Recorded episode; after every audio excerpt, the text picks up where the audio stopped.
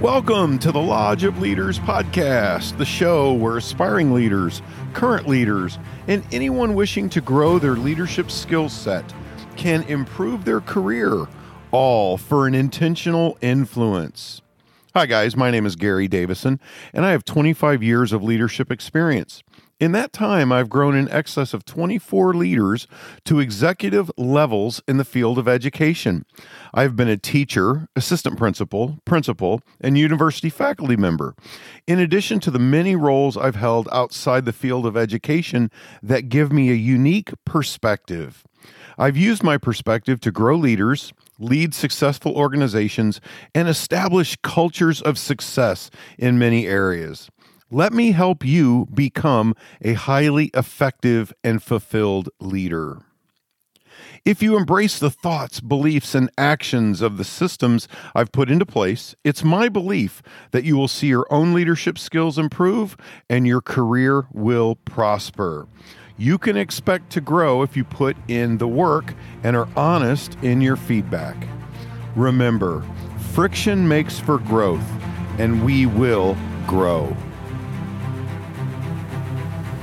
Hello, Lodge members. Here we are again at the Lodge of Leaders podcast, back at the Principal Mentor Series number 80.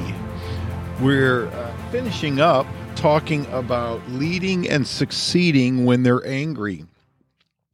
We've done a series on helping educators, administrators, teachers, staff members, all dealing with angry parents. We know that there's an uptake of a lot of angry parents that we've all been dealing with. So, trying to fill your toolboxes and your buckets with ideas and I, I call them considerations and then methods um, and looking for the types of angry parents. That's probably what we'll get into next week. But um, here we go. We're going to jump into some more considerations for being successful.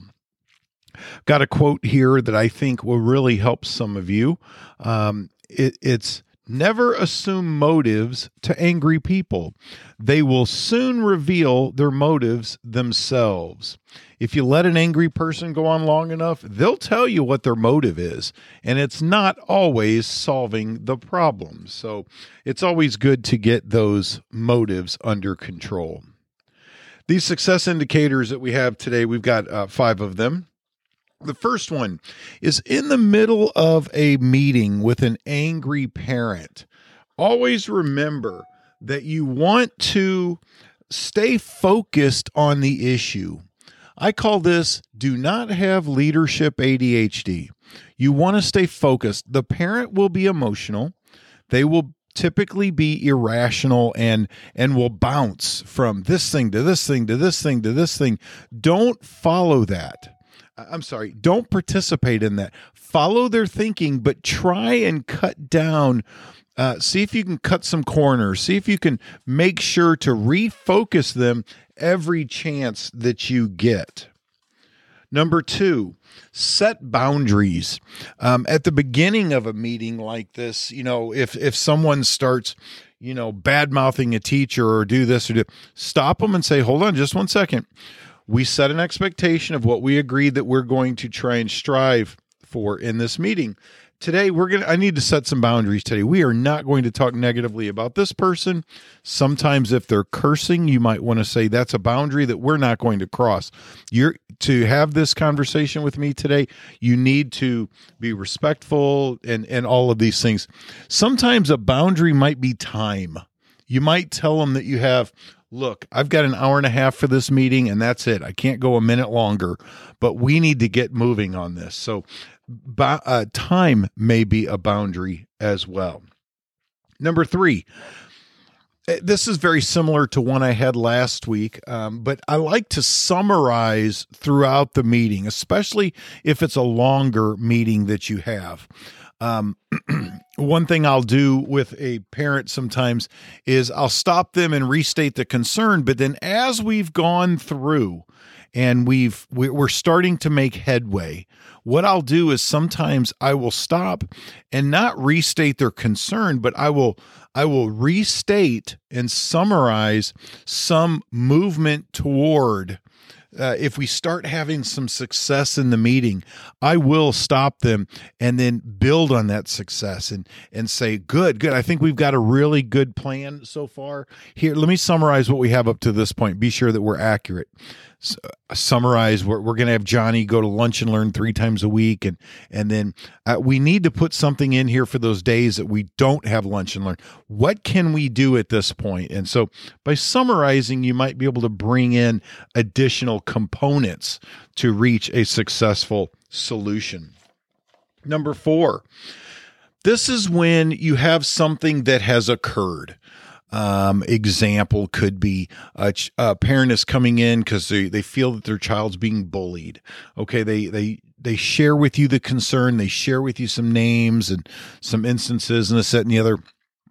You may have to stop the meeting and say, okay, at this time, before we can go any further, I really need to do some investigation on this. I need to dig in, dig a little bit deeper, find out exactly what's going on. Sometimes, if they have a concern with a teacher, uh, a concern about a structure of something, you may need to stop things and then go and find out what's going on and then reconvene that meeting. So know that that's always in your repertoire, that you can stop the meeting and say, well, wait a minute for me to understand exactly what's at play, I really need to investigate this at this time. So um, let's stop here.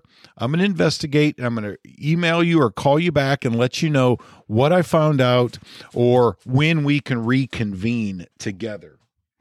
And finally, uh, number five is ask clarifying questions. As you're going through this and they're sharing their concerns they're telling you they can get off on tangents. They can become emotional. You have you have strategies to deal with this. But one thing you can do is oftentimes uh, an angry or emotional person may just they they may be trying to say so much at one time that they just can't quite get it all out. So they're just rapid fire boom boom boom boom boom. Well, you need to know a full picture. You need to be able to picture in your head exactly what they're talking about. You need to fill in some more details. So, asking clarifying questions, stop them, say, "Well, wait a minute.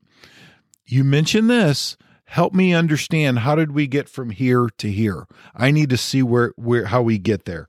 And oftentimes by asking clarifying questions i can find that a lot of times um, it's often a misunderstanding.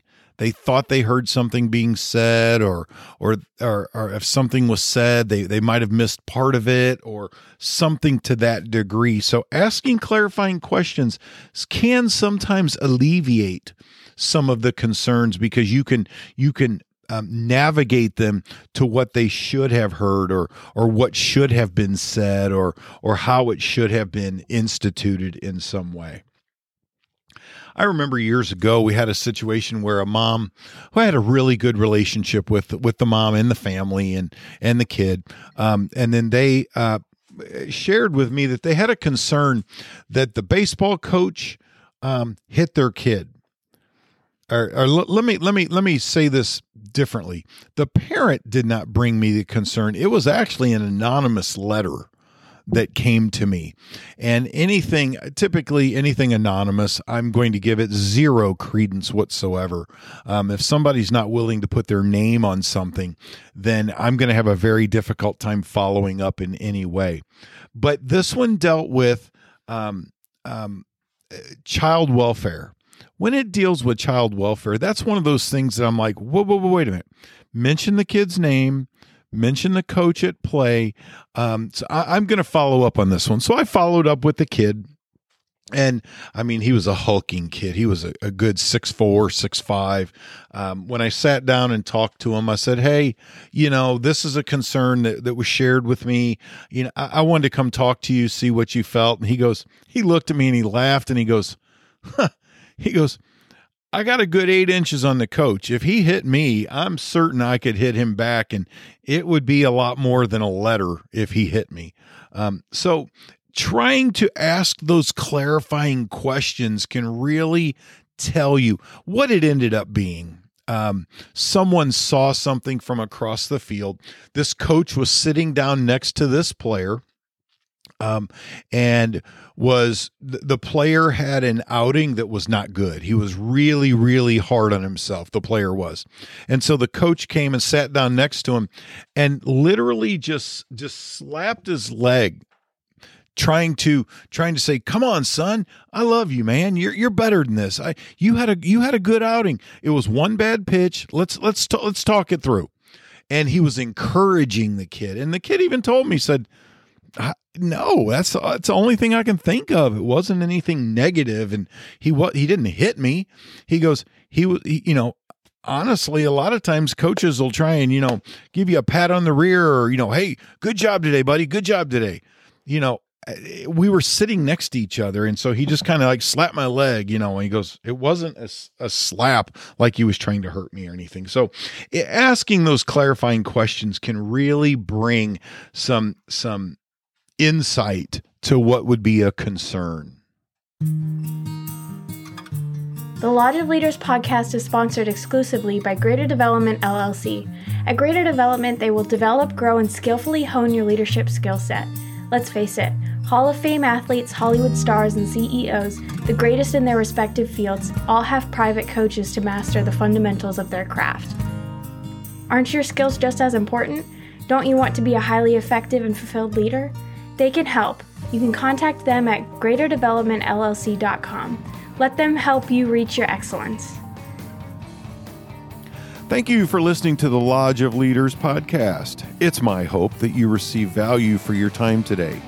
If you did, I have three basic requests. The first, please leave us a review at whatever platform you got your podcast from.